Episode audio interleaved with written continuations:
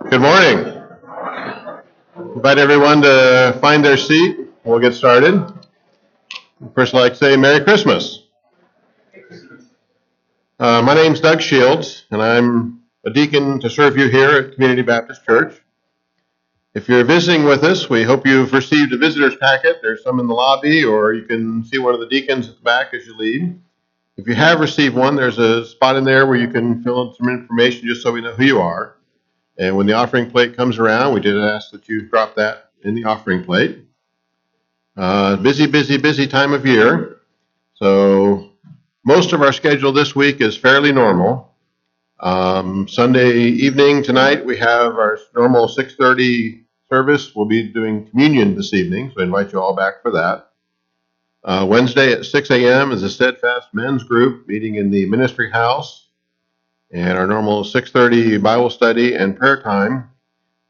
There is a slight error in the bulletin. There is junior high and senior high youth group this Wednesday night. There is no Kids for Truth this Wednesday night, so it's kind of conflicting there. There is junior and senior high, but not Kids for Truth. And I know our family is trying to plan what's going on Christmas Eve. Next Sunday, do not come for Sunday school, because you'll be very lonely. There is only the 10:30 a.m. service. Next Sunday, there is no evening service, so we hope you'll spend that time with your family. One other event coming up a bit in the future, mark your calendars, December 29 and 30 is a church-wide camp-out. So if you're a camping type, which excludes me, I'll be praying for you all out there. So, but if you like to camp, there will be a church-wide camp at December 29 and 30, and I believe it will be at the Dupuy Preserve out very far west of town. Also, if you're not familiar with the lobby as you come in the building, on your right-hand side, there's some cubicles on the wall. Those are mail slots. Each of you have a mail slot. If you look at the letters posted there, you find the first letter of your last name and look below that letter. And I'll bet you right now there's probably some Christmas cards for you there from some of our thoughtful and wonderful church members that give cards every year. Monica's one of them. Monica, you've got about 5 or 6 cards waiting for you out there. I try to deliver those as I can, but this time of year there's a whole bunch. So please check that. And also, as you're leaving, on the little table there are the 2018 giving envelopes. If you use the envelopes for your offerings, one thing, if you're used to checking for your number, it's different. Apparently we had a whole bunch of envelopes, and rather than buying more, we're going to use up what we have. So check for the name on the top, not necessarily the number. And you'll find out all the dates are wrong, but it's okay. So just use the envelopes as you come each week. So if we could open in prayer, we'll get our services started this morning. Lord, we're so thankful for this wonderful Sunday that we can come, Lord, especially as we look forward to your birth next week, Lord, as we celebrate Christmas. Lord, it's just unbelievable to us that you would leave the glories of your throne in heaven, where you've been forever past and will be forevermore. Lord, that you would lower yourself to come to this earth like one of us, Lord, as a human. And yet while here you lived a sinless life and became the perfect sacrifice, Lord, that all of our sins might be forgiven, Lord. It's just totally unbelievable, and I just can't understand how you could love us so much. Lord, we're thankful that your plan is perfect, Lord, and you came and did make that perfect sacrifice so that we can have fellowship and communion with you, Lord. We just thank you so much for loving us to that extent. Father, we pray that you'd join with us here today, Lord, as we come to worship you, Lord. I pray that everything that we do would glorify your name, Lord, and we would worship as we truly should, the King of Kings and Lord of Lords and Creator of all. Lord, I pray that you bless Pastor Philip with clearness of speech and mind, Lord. Help us to understand the message, and Lord, as we go, help us not just to hear, but Lord, to do and to live your words, Lord, as we read them in your perfect word. Lord, thank you so much for all that you are. Thank you for loving us. Thank you, Lord, for giving us that glorious hope that one day we'll be with you around your throne. Lord, I just, again, ask for your blessing on everything happening here today, for we ask it in the precious name of Jesus. Amen. I invite you to stand as we open our time in adoration, singing a great Christmas song that's a call to worship, Angels from the Realms of Glory. And these first two verses look at the angels and the shepherds and their anticipation of Christ's first coming, and the third verse is going to consider all of us looking at Christ for his second coming. So let's open our time. Come and worship Christ the newborn King.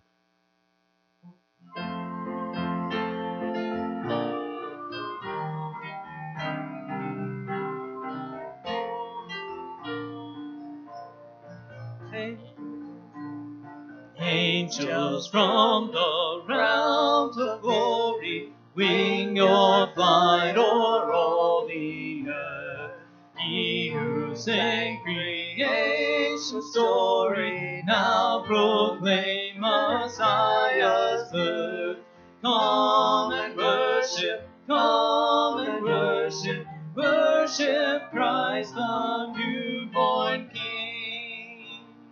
Shepherds in the fields abiding, watching o'er your flocks by night.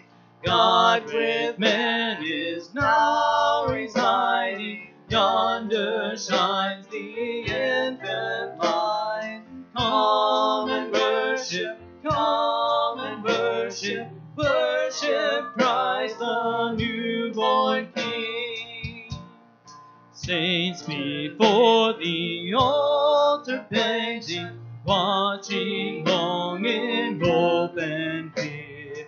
Suddenly the Lord descending in his temple shall appear. Come and worship, worship Christ the newborn King. Come and worship, worship Christ the newborn King. Amen. That's what we're here to do this morning, is to worship him as we join together in song. This next one is a song of confession. So we sing, O come, Emmanuel, and look at all the reasons that Christ came, as to ransom those who are captive. The second verse speaks of come and cheer our spirits by thine advent here, and disperse the gloomy clouds of night that's brought about by our sin and rebellion to him. Let's confess our need to Christ and look to his ultimate remedy in sending Christ, and sing, O come, Emmanuel.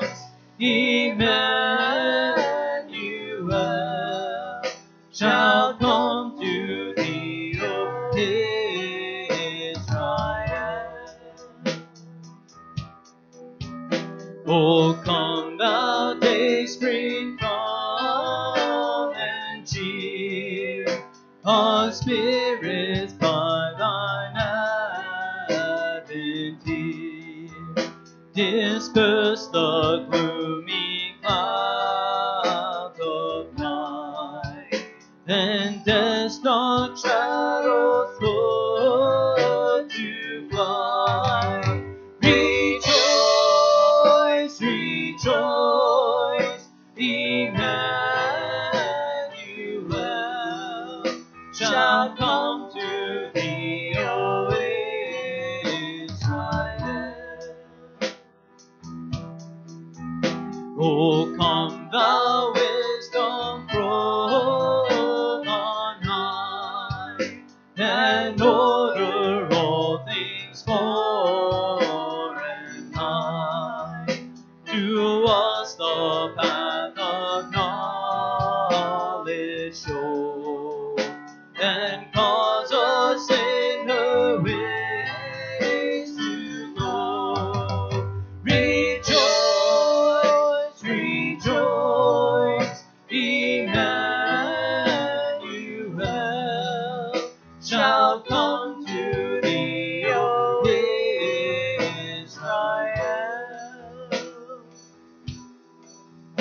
Oh, come, desire of nations high, oh, peoples in one heart and mind, bid and be strife and quarrel cease, fill the whole world with heaven's peace. Rejoice, Emmanuel shall come to thee, O Israel. Rejoice, rejoice, Emmanuel shall come to thee, O Israel. Please remain standing for the reading of God's Word.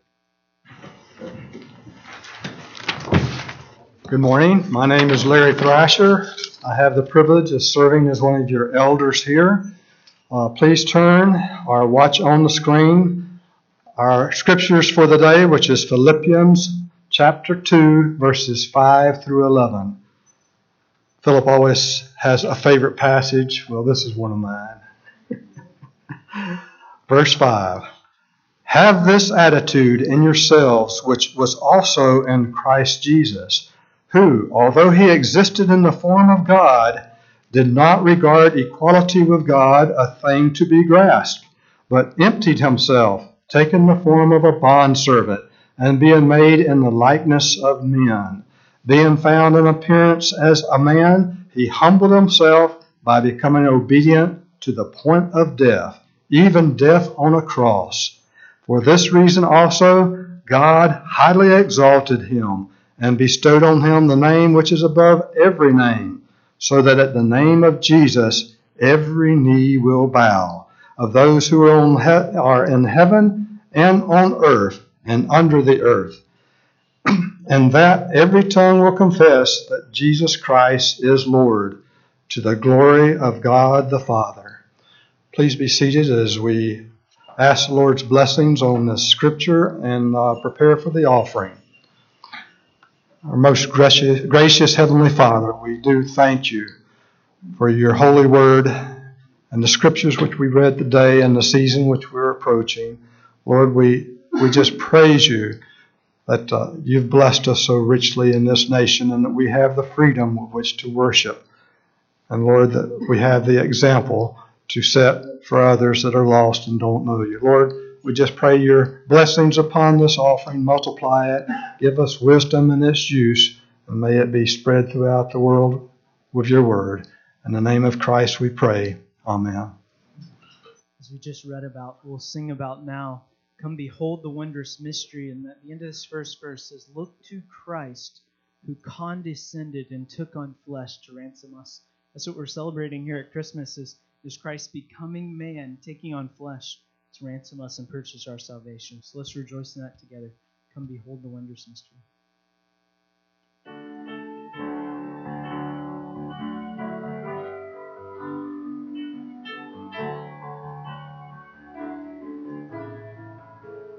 Come behold the wondrous mystery, in the dawning of the King, he the theme of heaven's praises, robed in frail humanity.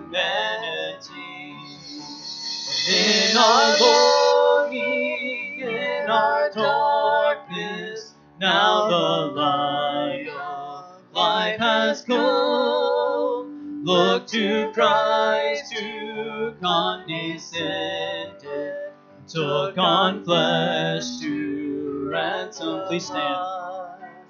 Come behold the wondrous mystery, He the perfect Son of Man, in His living, in His offering, never trace nor stain of sin.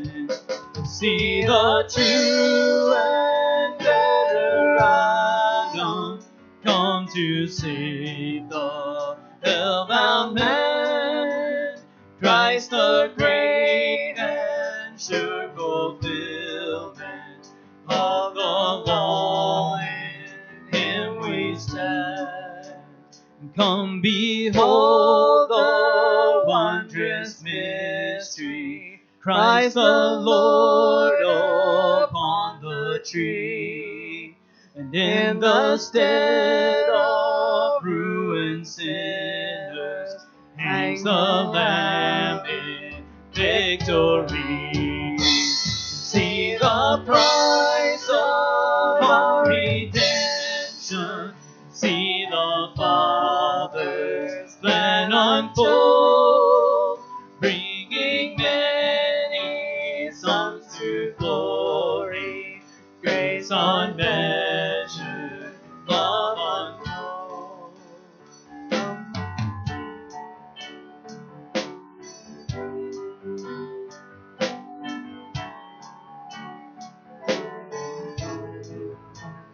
Come behold the wondrous mystery, slain by death, the God of life. But no grave could e'er restrain Him. Praise the Lord, He is alive. And what a foretaste of deliverance! How unbearable!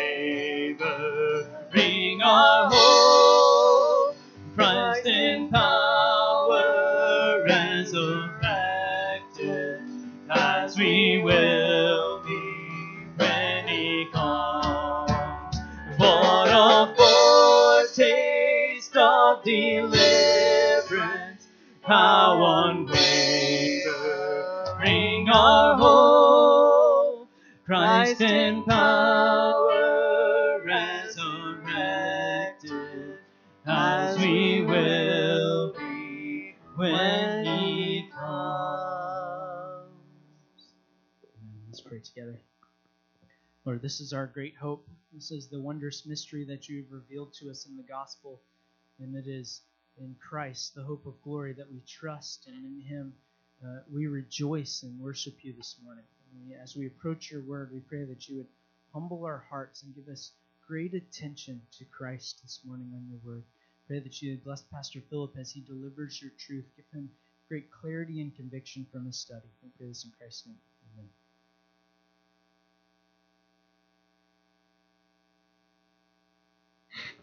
Amen. Well, good morning. Again, what a good morning to be together. As we that last song just really brings it before us, doesn't it? Come behold the wondrous mystery.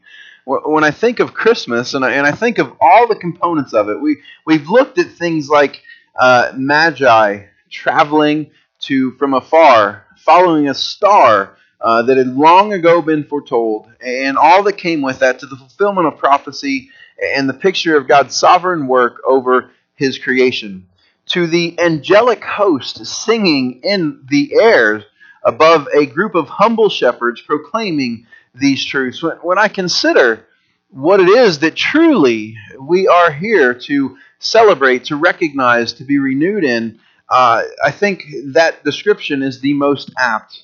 Come behold the wondrous mystery. And yet at the end of it, God has brought that mystery to bear. He has declared it and given it to us that we might know it. And we of all generations are the most blessed that we have the fullness of the story. We have the completion of the account, that we actually can gather and celebrate the advent of the Messiah, that which For thousands of years, God's people looked forward to with longing, we can in remembrance celebrate. That's Christmas. That is what we are now, or what we're here for in every way. So the last few weeks, we've been looking at the birth of Jesus from the perspective of some who were there. And last week, we focused on the shepherds, and we looked specifically at what it is that they were told about this baby. And I want to continue to see that. And what I want us to focus on is that Jesus was born that he might save his people. This time of year should be a time of amazing recognition of our salvation. It should be a time where, above all others, to some degree, it's brought to the forefront that God became man, that the Word became flesh and dwelt among us, that so much of what we see in Scripture is, in fact, displayed in what we celebrate at Christmas. And so, with that, this should be a time to recognize that. That's what Christmas really is. To be clear, if you don't know Jesus as your Savior, then you won't much see the point of celebrating his birth. I mean, that just makes sense. We understand that. If you don't know Jesus as your Savior, then really, there's nothing of celebration that will come at Christmas. But for we who know him as Savior and have submitted to the Lordship that God has granted him that we read about, that's already established in Philippians 2 and throughout, this time of year should be a pointed focus and remembrance of our salvation. You know, we recognize that Jesus wasn't born on December 25th. We know that. But what we also know is that it was a time of great celebration. It was the fulfillment of a long-awaited promise. It was the salvation unto men come into the world. And it is worthy of our recognition. It is worthy of our celebration. And so we do take this time of year to set aside and focus specifically on that. And sometimes the simplest elements are the greatest reminders. Again, when we think of Christmas, you should think in terms of salvation. You should think in terms of Christ born to save. And we know the fullness of the gospel is the completeness of the life lived. It's the completeness of the life sacrificed upon the cross, the life raised again. It's all of those things, but it began with what we recognize and celebrate. Consider just a few places in Scripture to establish this foundation, as we're going to be looking fully at it this morning, that Jesus Christ came to be our Savior is a fundamental truth of Christmas. In Matthew chapter 1 and verse 21, the angel said to Joseph that she, meaning Mary, will bear a son, and you will call his name Jesus, for he will save his people from their sins. That word save is a beautiful word. It's a biblical word, our salvation and the understanding of that. We looked last week in Luke chapter 2, and the angels addressing the shepherds in verse 11 says this, "For today in the city of David there has been born for you a Savior, who is Christ the Lord." Jesus himself addresses this in Luke chapter 19 and verse 10 when he says, "For the Son of Man has come to do what? To seek and to save that which was lost." In the Gospel of John, we have the Samaritans coming to this recognition in verse 42 of chapter 4. And they were speaking to the woman who was telling them about this man, and this is what they said. They were saying to the woman, "It is no longer because of what you said that we believe, for we have heard for ourselves and know that this one is indeed the Savior of the world." Paul recognized it. And Timothy, when he wrote to him in 1 Timothy, in one of the final letters he would write in chapter 1, he says this, "It is a trustworthy statement, deserving full acceptance, that Jesus Christ came into the world to save sinners, among whom I am foremost of all." And then just one final one, and there are multiple. We could have spent all morning just looking at the Scripture describing this, but one final one, 1 John chapter 4, in verse 14, John writes this, "We have seen and testify that the Father has sent the Son to be the Savior of the world." In other words, there's a resounding theme about the birth of Christ, the advent of Christ coming into this world, is that he came to save. He came to save his people. This is the message of the angels to the shepherds in the field. As they were trembling in fear, their comfort to them was, "Do not be afraid, For we bring great news, amazing news. Now, last week we saw this account. We considered the shepherd's view and the role of the birth of our Savior. This week, I want to consider some of the messengers of this great news. Now, I'll tell you, we're gonna do this in a kind of roundabout way. We're not going to be in one of the gospel accounts very much. We're going to be looking at one of the epistles that describes this, and we're going to look at the angels and the prophets. They were the messengers of God who told the people of both the coming and the arrival of our Savior. They were God's messengers of the good news of a Messiah promised and come. When considering them, there is one section in Scripture where I would call our attention this morning. And if you've been in Brother Nick's class, you've just gone through this. I know John went through it recently. And you know that in the book of 1 Peter, there's a lot happening, but there's a continual focus of Peter throughout his epistle to the people. And it's the salvation that has come. The greatness of their salvation. Now, I know this is not the normal place to go when considering the birth or the advent of Jesus Christ. But I think that when we're considering, I want to go beyond just thinking of the baby in a manger, and let's really understand what Scripture says he represents. He's a Savior. He's the Savior. And so we should be, in terms of that, realizing, recognizing, understanding that Christmas is about salvation. Christmas is about the promise of a Messiah who would save his people. And so we want to think in terms of salvation and understanding the messengers as an aspect of how that came about. Now, I will say this. We know Peter understood the greatness of our salvation. Even when Christ was still with him, he was given wisdom beyond himself to know who Christ was. We recognize that at times when all others were turning away, right? Peter was bold and spoke up and said, well, where else would we go? For you have the words of eternal life. He recognized salvation. He's one who walked away, one of the original 12, who walked away from everything to follow Jesus and the earthly ministry he had. And so I want us to understand how Peter viewed the salvation and how he recognizes it from the perspective of the messengers of God, the angels and the prophets. Now, you may or may not be familiar. The epistle that Peter wrote was written to a greatly persecuted people. It was written to those who, under the Roman Empire or Roman Emperor Nero, had brought great persecution to bear upon the church, upon those who were in Christ. And so they were under persecution. They were scattered. They were struggling. And it's interesting to me, what is Peter's message of comfort? How does Peter comfort this group of people in the midst of persecution unlike anything that we have faced? They were truly and literally being killed. They were being persecuted to the point of death. And this is what Peter wrote to his brothers and sisters concerning that. And he begins, listen to what he does. He points them. He says, here's your comfort. There is no other. And we should pay attention to that. Here's your comfort, there is no other, and it is your salvation. It's your salvation. Listen as we read in 1 Peter chapter 1. We're going to begin in verse 3 and just read down through around verse 12.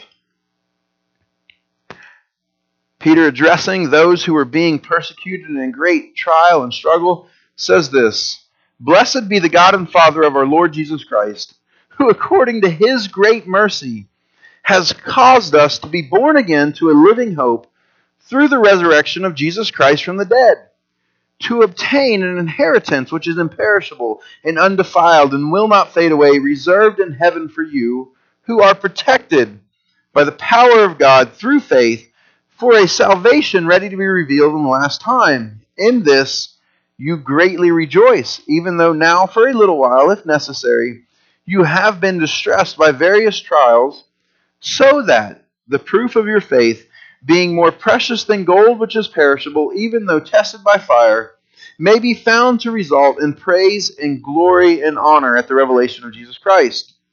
And though you have not seen him, you love him. And though you do not see him now, but believe in him, you greatly rejoice with joy inexpressible and full of glory, obtaining as the outcome of your faith the salvation of your souls. As to this salvation, the prophets who prophesied of the grace that would come to you made careful searches and inquiries, seeking to know what person or time the Spirit of Christ within them was indicating as he predicted the sufferings of Christ and the glories to follow. And it was revealed to them that they were not serving themselves but you, in these things which now have been announced to you, through those who preach the gospel to you by the Holy Spirit sent from heaven, things into which angels long or love to look. Peter was enamored with the salvation that had been brought to this world. I don't even know if enamored begins to cover the picture that Peter has of it. He is continually saying to them, yes, you are facing struggles. Yes, your trials are great. Yes, your faith is being tested, but rejoice in exaltation, because the mystery of the gospel has been brought forth to this generation. And to those who come forth from it, the power of the cross goes forth to each generation. Peter speaks clearly of the greatness of our salvation. And as we read in the beginning text, this salvation is the reason for Christ being born. In other words, Christmas is about a Savior. Christmas is about the Savior. And so I want to focus this morning on a better fundamental grasp of our salvation, because I believe, like Peter, that whatever you're facing, whatever conflict, whatever trial, whatever tragedy, whatever struggle, that this is the only comfort that we have. This is what will bring us to a point of rejoicing and exaltation and worship, which is rightly our response at Christmas, at the time that we have chosen to recognize and celebrate the advent of our Lord and Savior, Jesus Christ. This is what we need to understand. This is the reason for the angels singing. They didn't just decide we're going to go scare a few shepherds tonight. They had a specific purpose and reason. This is why the Magi traveled and brought gifts and worshiped, because of this salvation that Peter is exhorting and exalting. So this morning, as we focus on the advent of our salvation, I love to think in those terms. That Christmas is the celebration of my salvation. That grace came into the world, and I am a recipient of that grace. Rejoice. What can take from that? Exalt. What can rob you of that? What can overshadow that? There's no other things. As much as I have that, I am now free to enjoy opportunities with unbelieving family that I will have maybe only this time of year.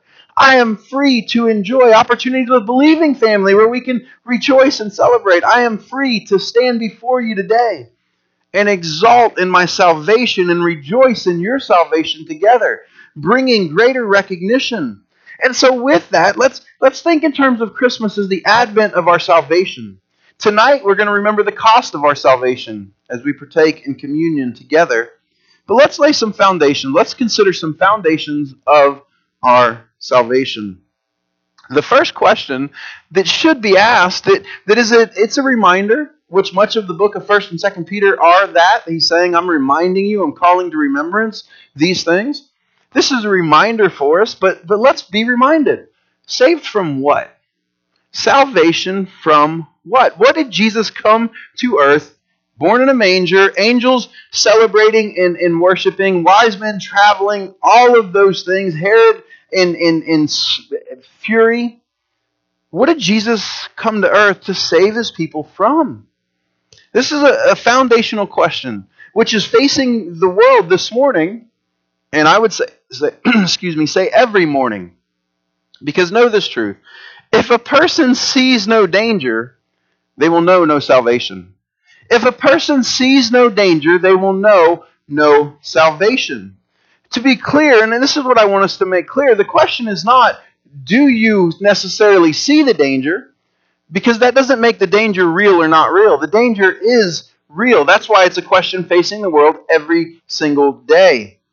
To say that there's no feeling in someone or a lack thereof of danger is by no means an indicator whether it's real. Many who have suffered the greatest tragedy have done so with no warning it was coming. physically. We've seen that. Many of you recognize that. Many people who face the greatest danger do so unexpectedly. This morning on the way in, I had a man run a stop sign, and I had to swerve off the road as he himself, at the last moment, swerved off the road. I can promise you when I left the house this morning, I had no understanding that that was going to happen. I didn't see it coming. So danger doesn't have to be recognized to be real, but to be dealt with, it has to be recognized. And so with that, it doesn't matter whether someone sees the danger for it to be real. For those to whom Peter was writing, I would say this: they most definitely saw the danger. This particular group, they were under it, so to speak. They were under persecution. They were being scattered and slaughtered. They saw the danger. And so he wrote to them saying, here's the danger, you see it, but here's the balance to that. This is the first reality of our salvation, and I would say this: it is foundational to loving it and rejoicing in it this Christmas season.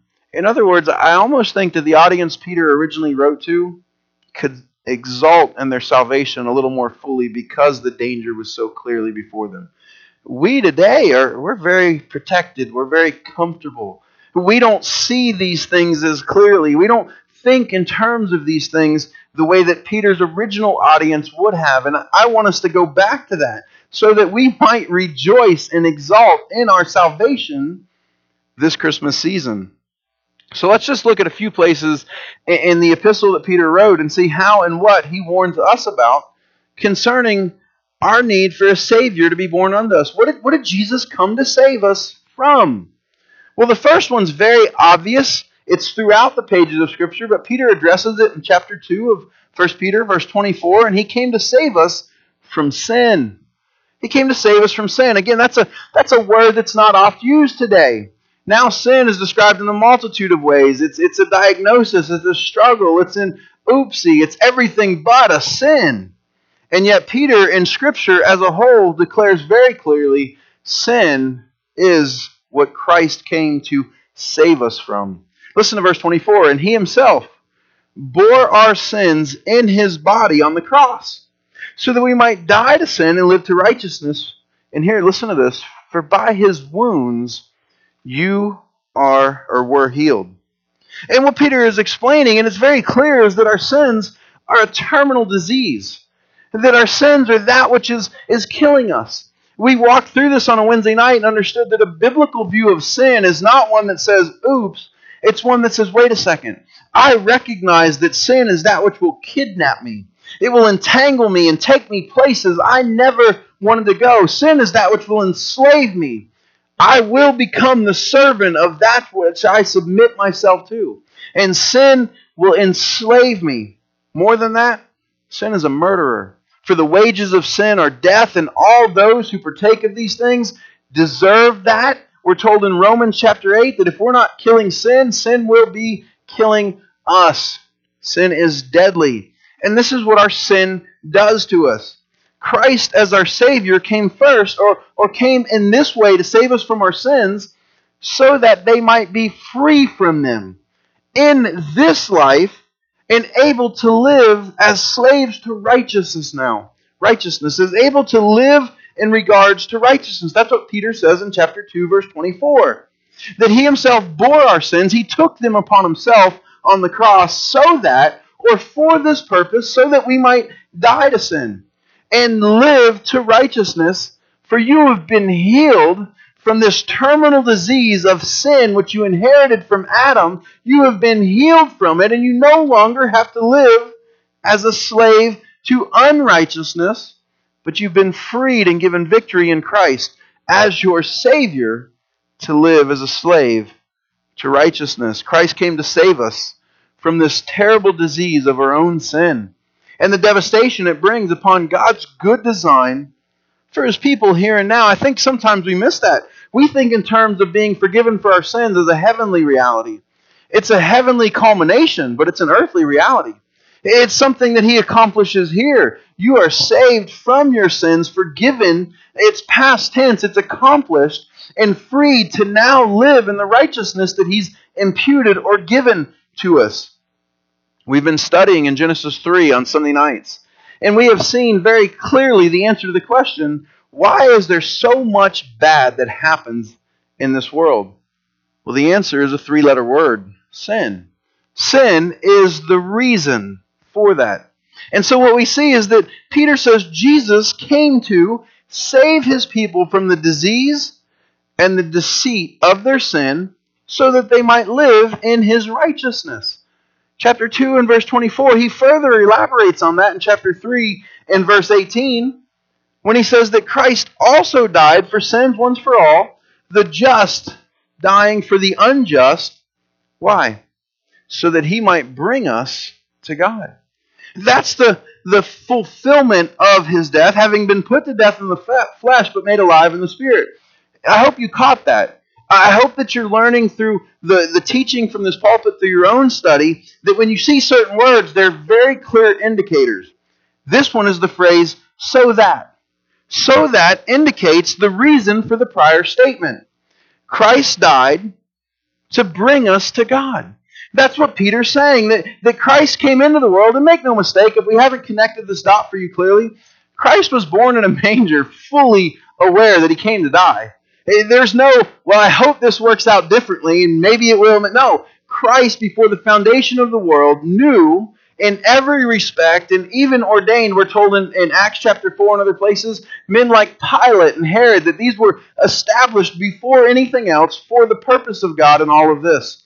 So Christ came and took on flesh, knowing that a major part of him taking on flesh was so that he could be killed. Because God can't die. And so he had to take on flesh like the rest of us so that he could die. So when we speak in terms, I understand Peter's describing not the birth of Christ, but they all function together. And so when he says that Christ came or died for sins, he says this, Christ died, Christ came and died to bring us to God. In other words, in our state of inherited and practiced sin, I don't want to separate those two because I get that it was Adam and Eve who brought sin nature to bear, and we all inherit that from his likeness and his image. We're told that clearly in Genesis 5 and in Romans 5 and other passages in Scripture. But make no mistake, we're very good at it. We took that ball and run with it very well. We don't need any encouragement in our sin, and we would not have done better than Adam and Eve in their sin. And so when I speak in these terms, when the Scripture speaks in them, this is not, let's all be upset that Adam really messed it up. You and I really messed it up. And so that's when I speak in terms of inherited and practiced sin. When that happens, there's a separation that occurs. There is a separation that occurs. Our sin is a separator from our God. And what Peter says is that Jesus Christ was born as a Savior who will restore us to God through the forgiveness of our sins. In other words, Jesus saves us from the separation, and more than that, the futility that comes through that separation. In Romans chapter 5, we're given a very clear picture of that. I just want to read one verse to you, that Jesus saves us from more than just separation, to put it clearly. He saves us from enmity with God and restores peace with our Creator. Romans chapter 5 and verse 1. Therefore, he just got done with chapter 4 detailing out that grace is a free gift by faith alone. And he says, therefore, having been justified by faith, what do we get? We have peace with God. How? Through our Lord Jesus Christ. Jesus was born. He came to this earth. He lived his life, he died and was resurrected, all in the perfect timing and plan of God. And one of the things that he accomplished, one of the Savior attributes or the salvation characteristics that we should be exalting in is that we are saved to be reunited with our Creator. And so the first thing is we are saved from is our sin. Through that salvation, we are healed from the disease it brings. We are healed from the terminal disease that it brings, and we are saved from the war and separation that it has wrought upon us. But that's not even all of it, is it? Hey, we're not done yet. That's amazing enough. That should result, if we even pause and ponder that to some degree, that holy God in perfection left his throne, came to this earth, and gave himself for us, being humble to the point of taking on flesh. More than that, to serving others in flesh. More than that, being obedient to the point of death. More than that, to death upon a tree, which was a curse. That he did all of those. That should be enough. But our God is a God of a lavish abundance. We see that in his creation original, and we see that also in his redemption as well. So even though we're saved from that, we are also saved from an inevitable consequence that sits upon us because of who he is and our sin. Judgment. Judgment. I am freed from the reality of judgment. I am freed from the recognition of judgment from a holy God as one who is at enmity with him. In chapter 4 and verse 17, Peter addresses this very specifically. He says, for it is time for judgment to begin with the household of God. And if it begins with us first, what will be the outcome of those who do not obey the gospel of God? Well, very simply, what Peter's saying is that there is judgment. And there are those who are going to be judged according to their disobedience. They're going to stand clothed only in their own righteous acts. And those are not sufficient. In other words, we know from Scripture there is a judgment coming, period. There is no skirting around this. There is no avoidance of this. Judgment is a clear reality for all of humanity, and we are going to be judged according to God and his standard. He tells us that repeatedly. No man can avoid it, just as no man can avoid death, right? That's what even this world recognizes. Nobody gets out alive. Death is an inevitable reality for each of us, and so, therefore, also is judgment. Hebrews chapter 9 and verse 27 details that. It says, and inasmuch as it is appointed for men to die once, and after this comes what? Judgment. Scripture is so clear on this. We recognize this reality. Romans 1 says that all of us recognize this because of what God has put before us to make clear that there is one who is greater than us, a creator who will judge, and we are under that. We know this. And so this judgment that's being described that Peter's dealing with is one that there's condemnation. And I want you to hear me on this. For all men according to their own unrighteousness. This judgment is a judgment that every man will face. This should weigh heavy. This should bring you to a point of, woe is me, for I'm a man of unclean lips, amongst a people of unclean lips, and I will stand before a holy God. Woe is me, I am undone. There's nothing I can do. There's a measure whereby judgment should sit on you 365 days of the year. Because it's inevitable, because it is as inevitable as death. It is inevitable in every respect, and honestly, we deserve it. We chose and choose something less than him. For all we like sheep have gone astray. All have sought after their own ways. And so there's this weight of judgment before a holy God that sits upon us. And Jesus came to save his people from the disease of their sin and from the guilt of their judgment. Romans chapter 8 and verse 1. Paul, reaching a culminating point, says very clearly, therefore, there is now no condemnation for those who are what? In Christ Jesus. Jesus came to save us from our sin and the Father's judgment. Again, if we stopped right there, we should be at a place where these truths pondered in our hearts, realized in our existence, recognized from the truth of the pages of Scripture, that even if we paused right now, that should be sufficient, that you should be able to carry that forth in worship and exaltation and rejoicing, no matter what you face this season. Just in recognition that a Savior has come. That the mysteries, the wondrous mysteries, has been revealed to us. That we have the fullness of the story. That we know the outcome and we know exactly what that looks like. What a beautiful picture. Jesus came to save his people. But As I said before, our God is lavish. He saves us from more even than that. When we say salvation or Savior, I want us to have a robust, full understanding of all that comes in that. And I can't even say that I'm going to cover all of it this morning. Hey, there's no way. It's inexhaustible to the extent that Christ saves his people.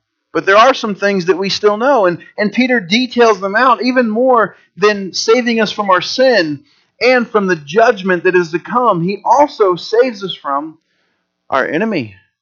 Our enemy. This is a big one for us. And it's, again, in the here and now. So much of our salvation has little to do with heaven and everything to do with now.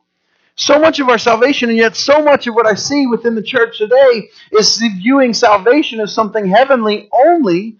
And yet Scripture and Peter himself is laying out to those who are in great distress and struggle that, no, your salvation is your comfort. Your salvation is your hope. And it's your hope and your comfort now. And so we have this picture of our enemy and us being safe. And listen, in chapter 5 and verse 8, Peter exalting the church, he says this to them, be of sober spirit.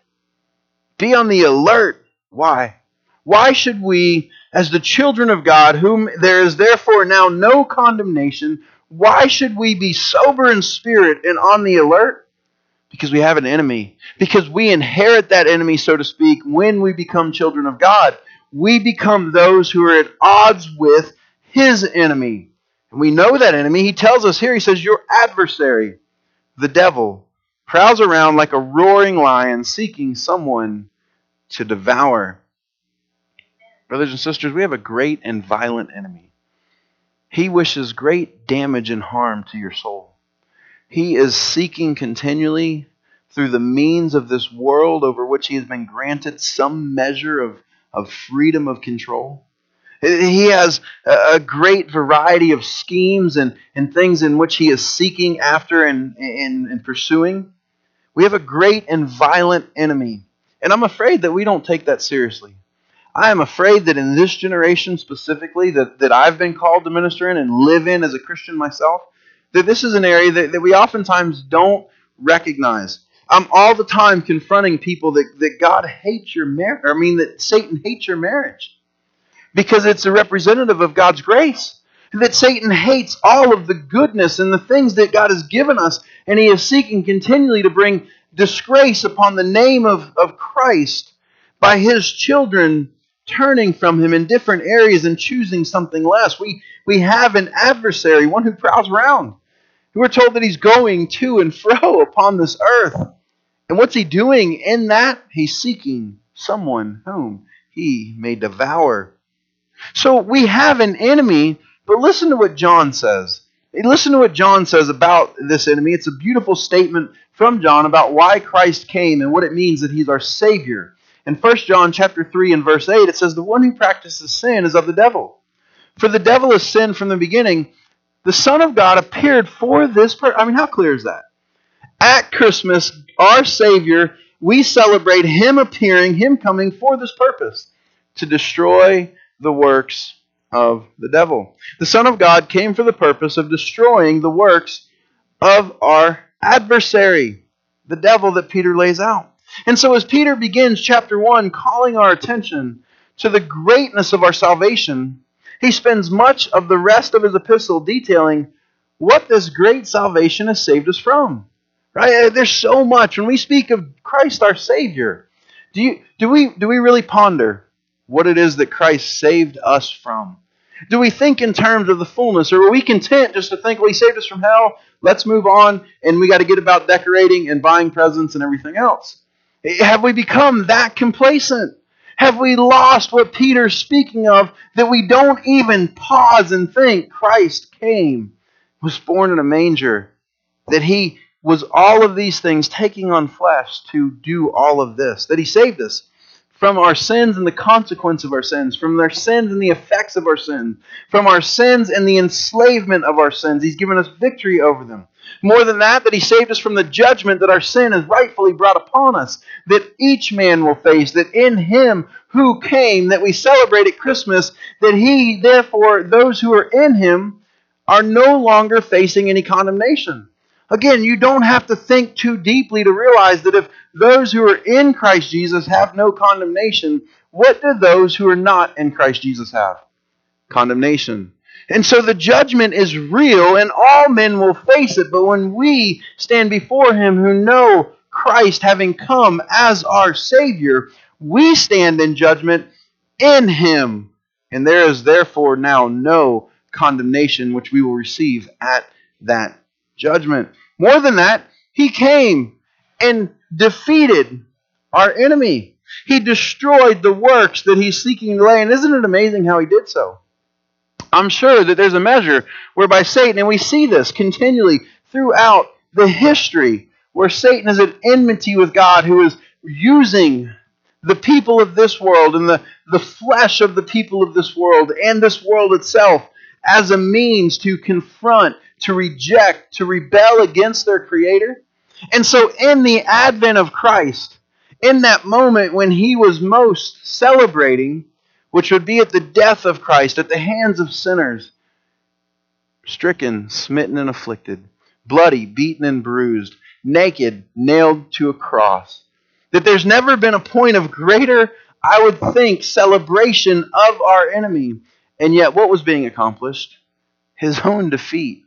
That's the goodness and the fullness and the greatness of our God. And that's the salvation that comes.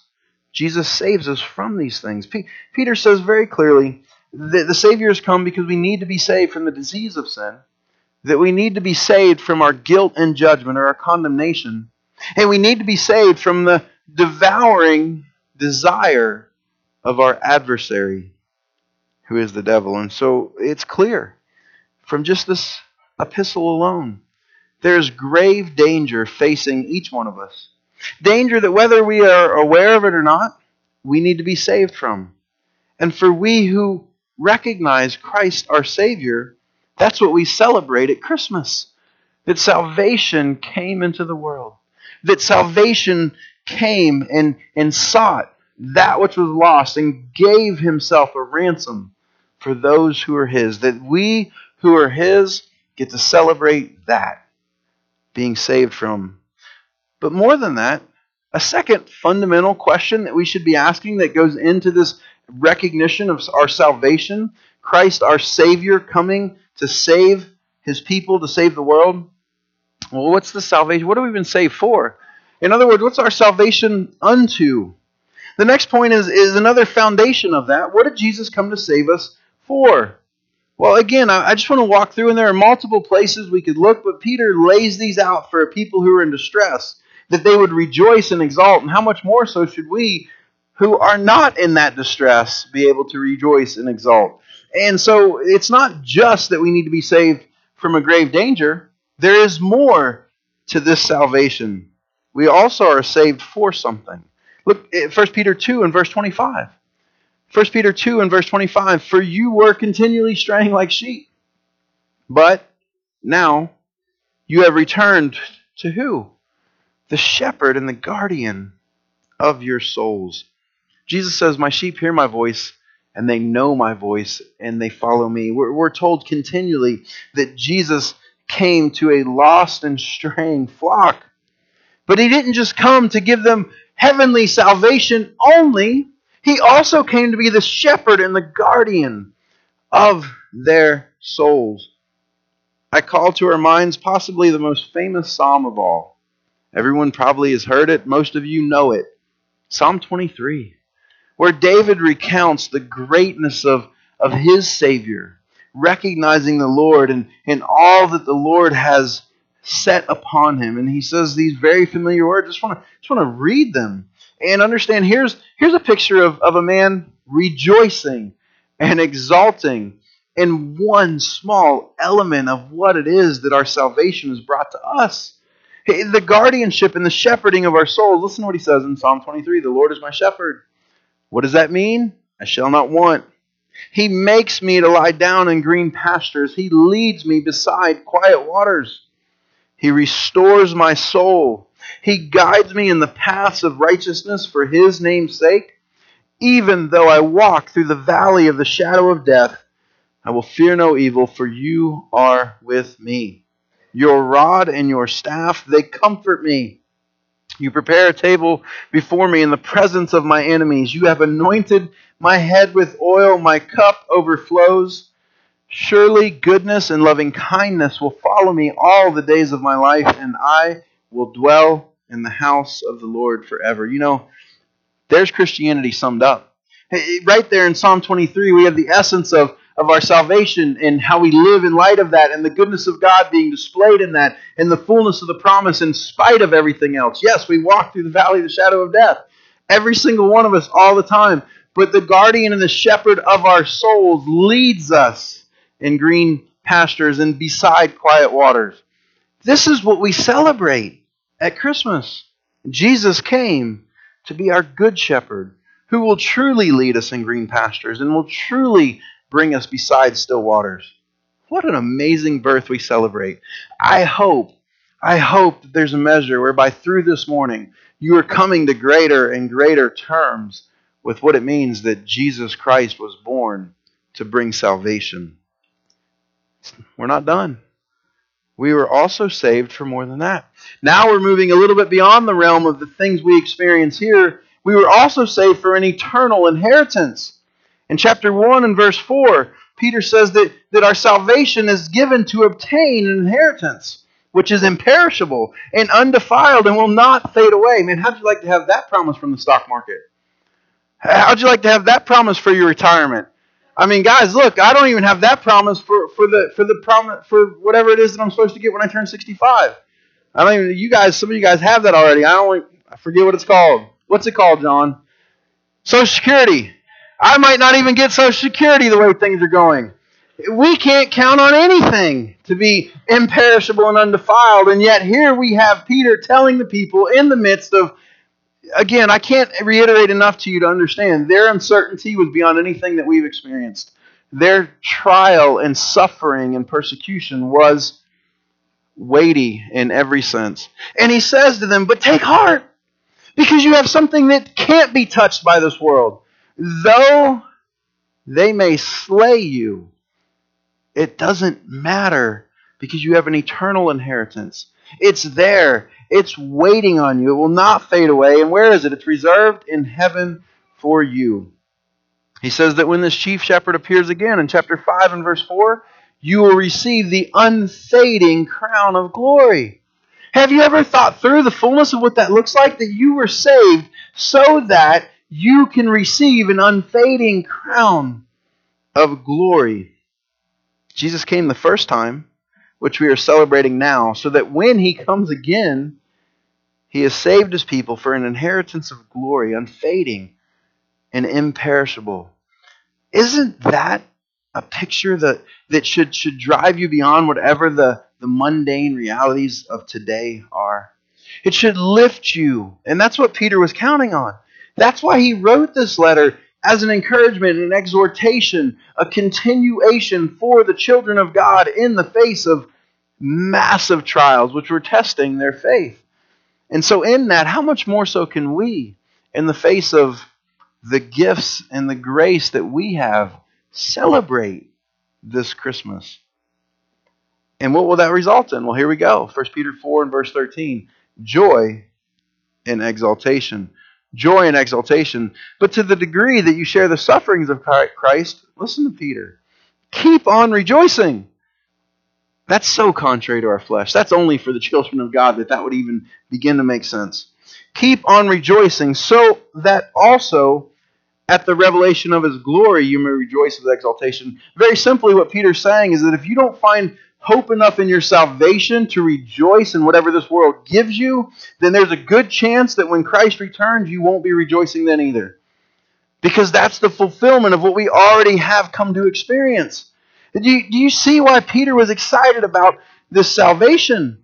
Do you see why when he spoke in terms of this rejoice and other things because of the salvation, why he offered it as the only source of comfort that was available and needed for God's children? He doesn't apologize for that. He wasn't like, guys, it's been really, really tough. I know you guys are under serious persecution, but all I have to offer you is your salvation. I hope it gets you through.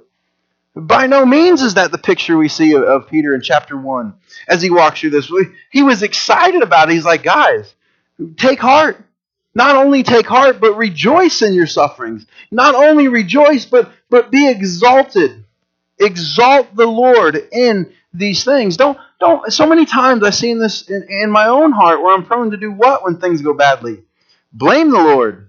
Be upset with the Lord. Lord, how could you? Lord, why? Lord, this, Lord, that. And Peter says, no. If you're rightly seeing your salvation, let me remind you of that, so that in the midst of your trial, in the midst of your suffering, you will exalt him all the more because of all the things we've already listed. Peter was excited. He made no apologies. He offered their salvation as their comfort, the only comfort available. Isn't it amazing how much Jesus did that? He said, look, I didn't come to fix these things. I came to bring salvation. I didn't come to bring justice and other things to the fullness in this earth. That's coming. I will do that. It's coming when I return. But I came this time to bring salvation to the people. This world is going to get worse. The poor you will always have with you. The unrighteousness will continue. It must come, but woe unto those through whom it comes. There is a time coming when I will fix that.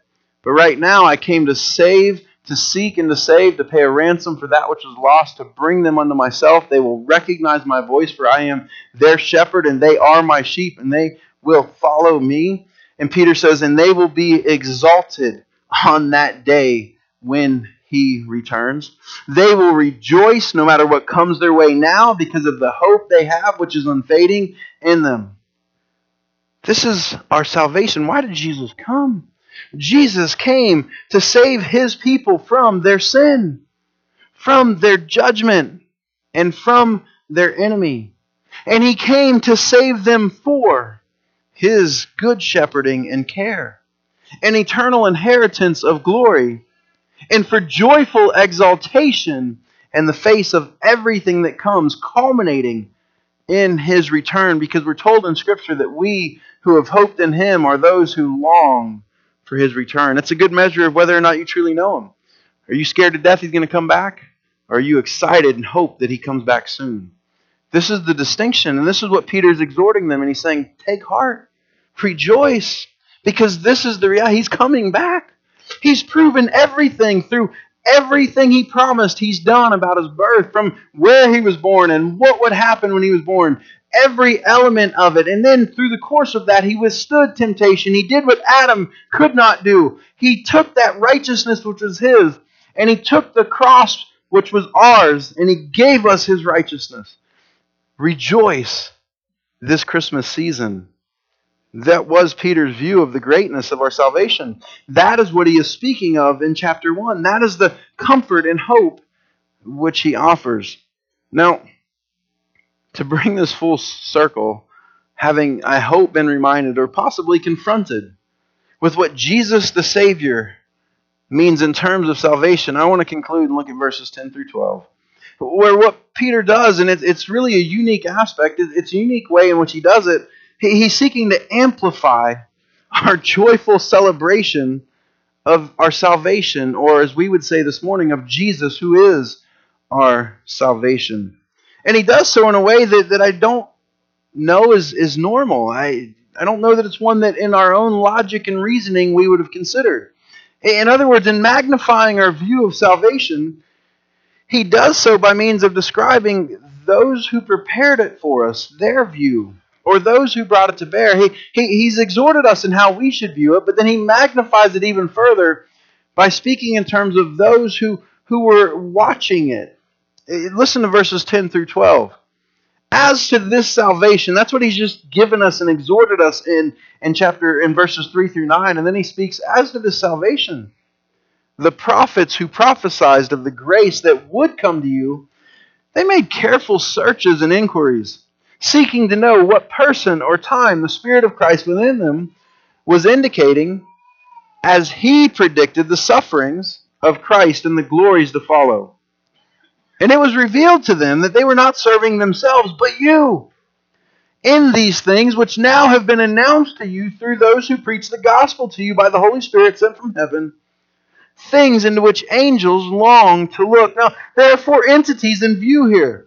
There are four who are described in this who have a hand in the bringing of our salvation. And this morning we're only going to look at two, because these specific two point us back to the celebration of his birth this morning. Let me give you all four of them that are in this text. You have the prophets, you have the preachers of the gospel, you have the Holy Spirit who brings it, and you have the angels who love to look at it, that announced it. There's a picture here of four entities, but this morning I want to look at the prophets who foretold it and the angels who told us about it.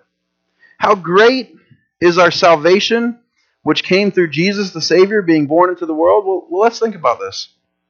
Prophets. Now, that's a group. That's a group of men. The prophets of God. Elijah, Moses, Habakkuk, Ezekiel, Micah, Isaiah, Jeremiah. These men are the heroes of our faith. These are the men that we read that God worked through, that suffered and stood steadfastly, irresolutely in the face of so much to be the man of God, to proclaim. I mean, if you love your Bible, you love these men, heroes of our faith. And these men were told here, Peter says, these men were carefully seeking and inquiring about the things which they were given by God to proclaim. They were carefully searching this out. The value of what they were proclaiming was so great that they searched and they longed for it. These men of God, Ezekiel, isn't it amazing when you think, it's easy for me to be a little jealous of Moses or some others, right? I mean, think about this on a multitude of fronts, and how foolish is this? Because I think in terms of Moses, and I think, God, I wish you'd give me a burning bush tomorrow to help confirm which direction I should go and how I should do it. And then I think, you know what? Moses would trade the burning bush 1,000 times over to have what we have. We have the completed story. We have the fullness. We know what Moses' purpose was. We know the fullness of what it's being brought to bear. We know that there's more for Moses to do. I don't even know that he knew. I'm sure he didn't know that at the time that he was serving God, and that he had a very small window with the burning bush and through other things. And yet we're so prone to be jealous of these things. And yet how much more so? It says that these prophets who were prophesying about these things, that they searched and looked carefully into it. Man, how valuable must that have been? If Moses, having the burning bush, wanted, according to Peter, through the Holy Spirit, to understand more fully who knows? Philip knows. Isn't that amazing? That God in his grace has given this generation of you and I this fullness of knowledge, this fullness of our understanding. And yet the sad part is what? Because of its availability, because of its fullness, because of its ease with which we can grasp it, most of us don't bother. Most of us don't bother to contemplate deeply on our salvation. Most of us don't read through 1 Peter. Now, if we start facing, if Nero were to take over again, maybe we'd start reading 1 Peter again more fully. Let us be those who will judge ourselves rightly in the times of peace, that we might celebrate the fullness, that we might rejoice in exaltation in the midst of this. Consider the prophets, that these great men of old that I read about, and I think, wow, I wish that I could be Elijah, thundering against the prophets of Baal and standing in the ways that he did and doing all that he did. And then it says this, wait a second. Elijah not only was seeking to know what I've been given to know, but more than that, it says that he was serving you and I in his labors and sufferings, that he wasn't even doing this on behalf of himself, that it was for you and for I. That's what Peter says. That they were serving who? Us in these things. The salvation which Jesus brought to the world was for us to experience and to know the fullness, as those who would know the Messiah by name. It does not mean that Elijah is not saved by grace. It just means that he didn't have the full progress of revelation that we have been gifted to have. And that was kind of the point, right? They wanted to know God. That's what Paul says, my greatest desire, I count everything else as rubbish to the surpassing greatness of knowing you. If you're going to boast, boast in this, that you know him. And what we're being told is that we in this generation have what the prophets didn't have, the fullness of it. We have the record of the prophets, that they were serving us, that we can see that Bethlehem was prophesied in the book of Micah as the place where Christ was come. We can see the crucifixion of Christ in Isaiah 53 so clearly displayed, 700 plus years prior to it ever happening. We have so much where the prophets are laying the foundation, the bedrock for our faith. Listen how it describes them. Hebrews 11, the hall of faith, the heroes of our faith. Just listen as I read just a few verses. Verses 1 and 2 tells us what faith is. Now faith is the assurance of things hoped for and the conviction of things not seen. For by it the men of old gained approval. And then listen to verse 13. And all of these died in faith without receiving the promises, but having seen them and having welcomed them from a distance. This salvation that we have, that Christ came to bring, was so great that the men of old believed in it but never saw it. Their faith was looking forward to a Savior to come, and we are those who have seen it. And we get to look back upon it in faith, also enjoying the Savior who has come. That is our Christmas celebration of a Savior who has come. In our final group this morning, one of our favorite groups, especially at Christmas time. These pop up everywhere. Angels, those powerful and mysterious creations of God who are His messengers in the Christmas account. Their roles in our salvation are innumerable. It was interesting, as I read one commentator describing angels, he dealt with both sides of the coin, those who are fallen and those who are still righteous. Listen to what he says. Angels have been involved in our salvation, he's speaking. The holy angels have been involved in salvation. The holy angels announced Christ's birth. The holy angels ministered him in his temptation. They served there at the resurrection. They attended to his ascension. And they are now doing his bidding on behalf of the saints. And the fallen angels were around as well. They were attacking him in his temptation. They were besieging him in his life. They were trying to kill him and keep him dead upon that cross. They were trying to keep him in the grave. They have assaulted his work and his church. The angels, holy and fallen, have been around the work of salvation, and not one of them will ever experience it. Quotation ended.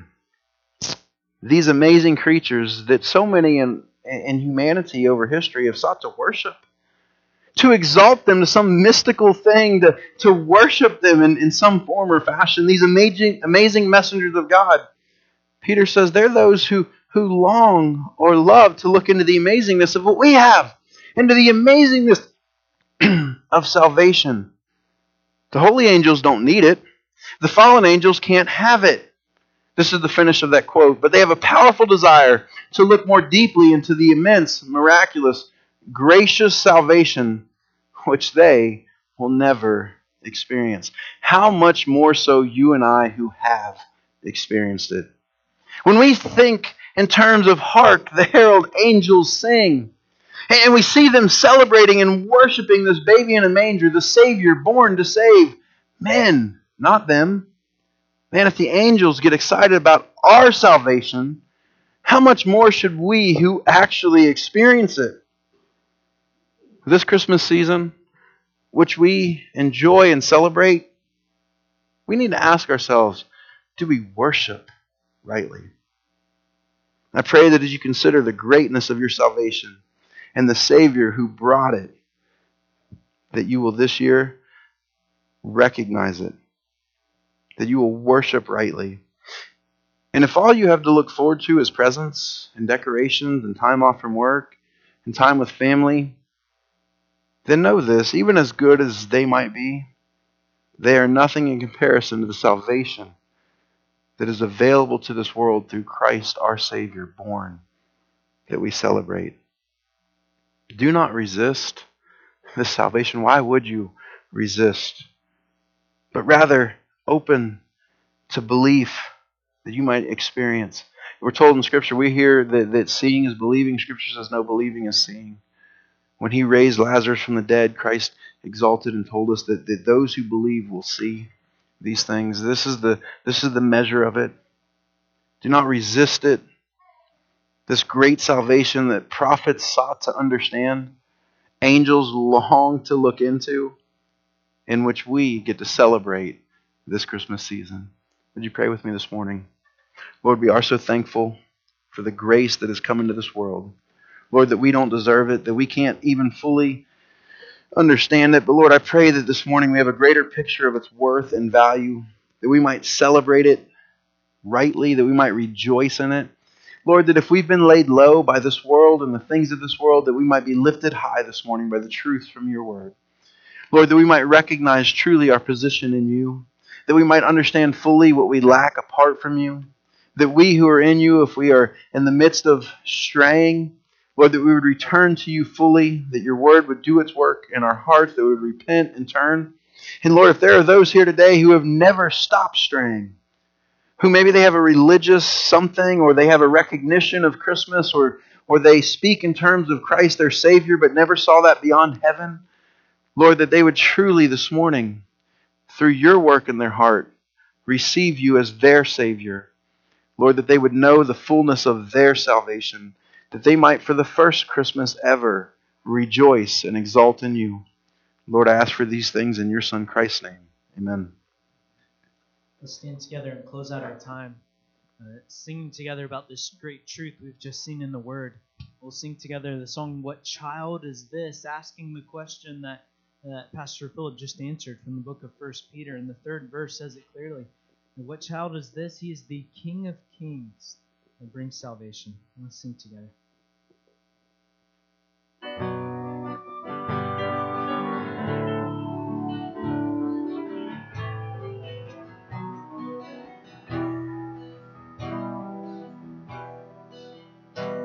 What child is this who lay to rest on Mary's lap sleeper, whom angels greet with anthem sweet, while shepherds watch our keeping? This is Christ the King, whom shepherds guard and angels sing. Haste, haste to bring him up, the faithful Son of Mary. But lies he in such slow estate, where rotten men are eating? Should Christian fear for sinners here, the silent word is leading. Hell's spear shall pierce him through, the cross be borne for me, for you. Hail, hail, the word made flesh, the faithful Son of Mary. So bring him incense, gold, and myrrh. Come, peasant king, to own him, the King of Kings, salvation brings. Let loving hearts enthrone him. Raise, raise the soul on high, the Virgin sings her lullaby. Joy, joy, for Christ is born, the faithful Son of Mary. Nails fear shall pierce him through, the cross be borne for me, for you. Hail, hail, the word made flesh, the faithful Son of Mary. We'll sing. Let's close our time in prayer. Lord, we're so grateful for this truth, that this babe who was born in a manger is truly the one who came to bring us salvation, as Peter brings out for us, and the prophets who prophesied of him, and the angels who sing of Christ from the time they were created are now beholding him taking on flesh to ransom us and to purchase our salvation. Lord, humble our hearts by the greatness of our salvation, we might worship you rightly. We pray this in Christ's strong name. Amen.